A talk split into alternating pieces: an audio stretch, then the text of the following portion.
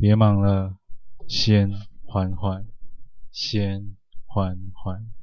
嗨，我是 Alex，今天为大家带来的是《封城前夕》第十三集。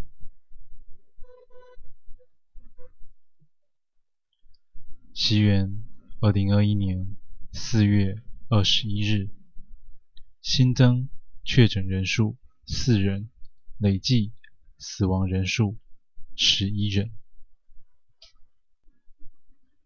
书房里的孱弱橘光，点亮起屋内的方寸天地，宛如乱世中的人性余晖，孱弱而不息。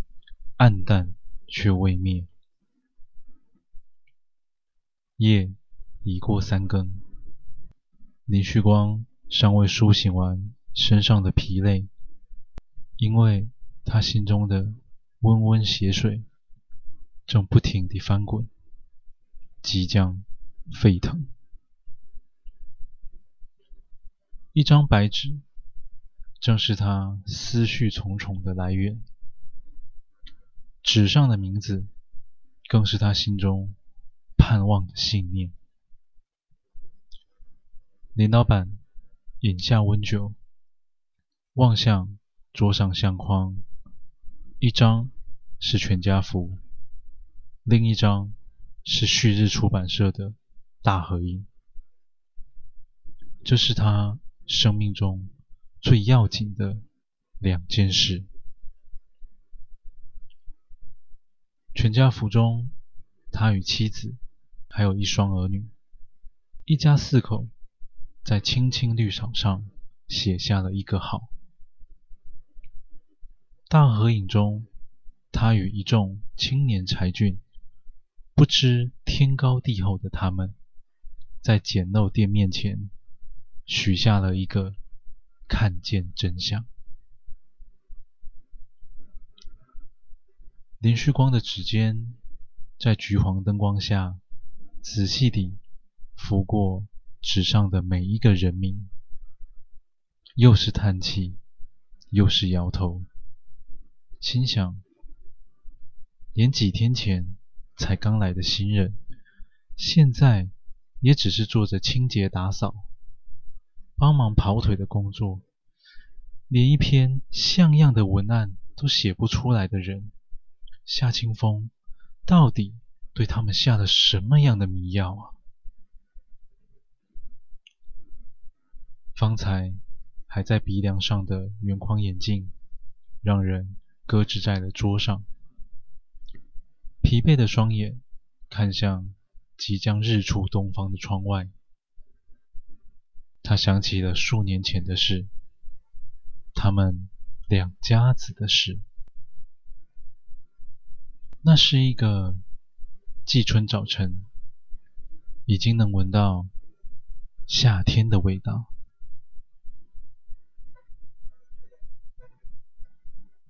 那一场春雨，临近初夏，沁凉舒心，高山流水，知音难寻。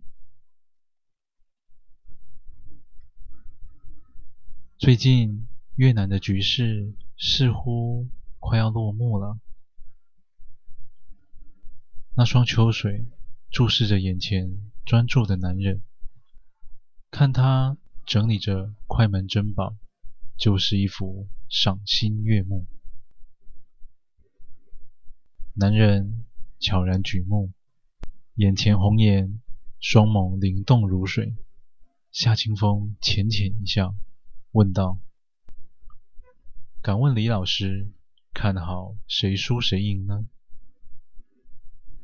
李青雨摇摇手指，应道：“自古以来，真正在乎输赢的只有国家，人民只想要平安。”夏清风捻起手边照片，注视片刻后，说道：“战争中。”没有赢家，只有孤儿寡母，才是真的。他们生逢在乱世中的小小安定，犹如汪洋中的小舟，倾覆仅仅只在转瞬之间。才子佳人的对眼凝望之际，咖啡厅外下起了今年春天的最后一场雨。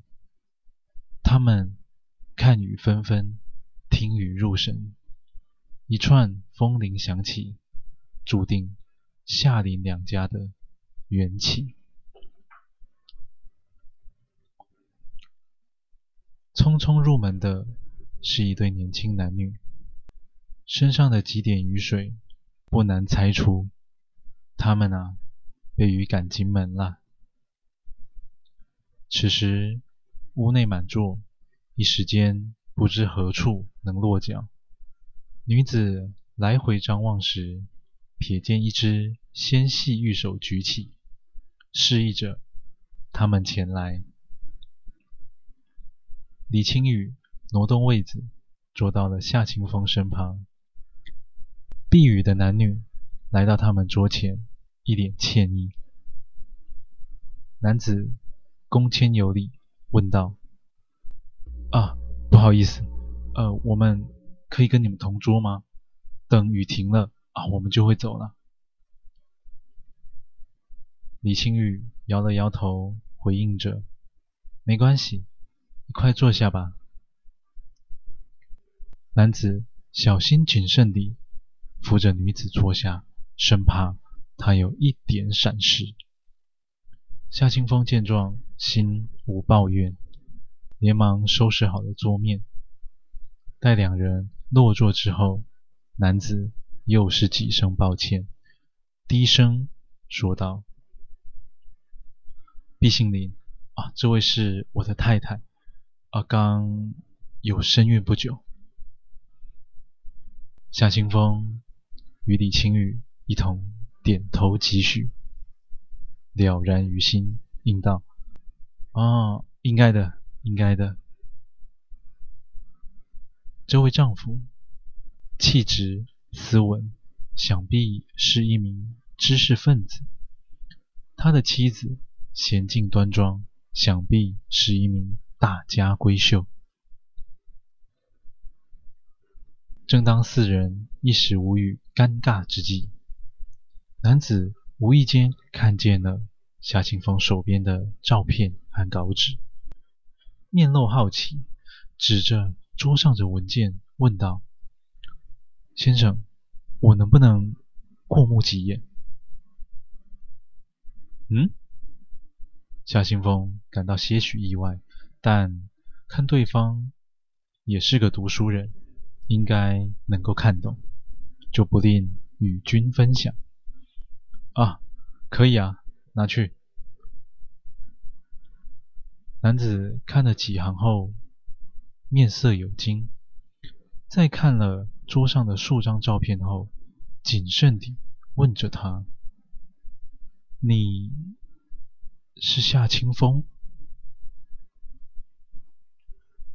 夏清风与身旁红颜对望一眼，嘴角含笑，说道。先生看过我的文章？岂止是看过啊！男子连忙拉近椅子，本想慷慨激昂，又碍于场所限制，只好压低了音量。我叫林旭光，我想成立一间出版社，现在啊，正愁没人手一起来帮忙。此时，两名女子相视一眼，莞尔一笑。她们知道自己的意中人找到了人生中的知音。看着两个男人滔滔不绝地谈论着国家大事，却像两个小男孩手舞足蹈地分享着玩具。林旭光虚长几岁，夏清风便亲切地称呼他一声。林哥。数月后，他们四人一同站在那四字匾额之下。男人的心中充满着理想与抱负。女人的心中只有盼望着简单的幸福。今天，疫情指挥官在镜头前施打了自己的第一剂疫苗。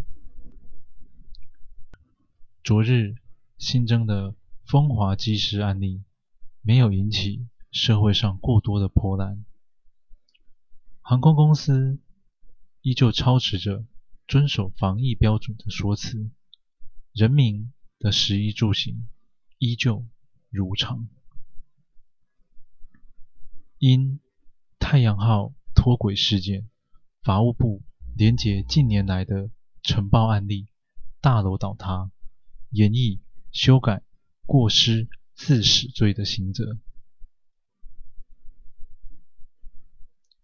夏雨眼中的真相，时而清晰，时而模糊。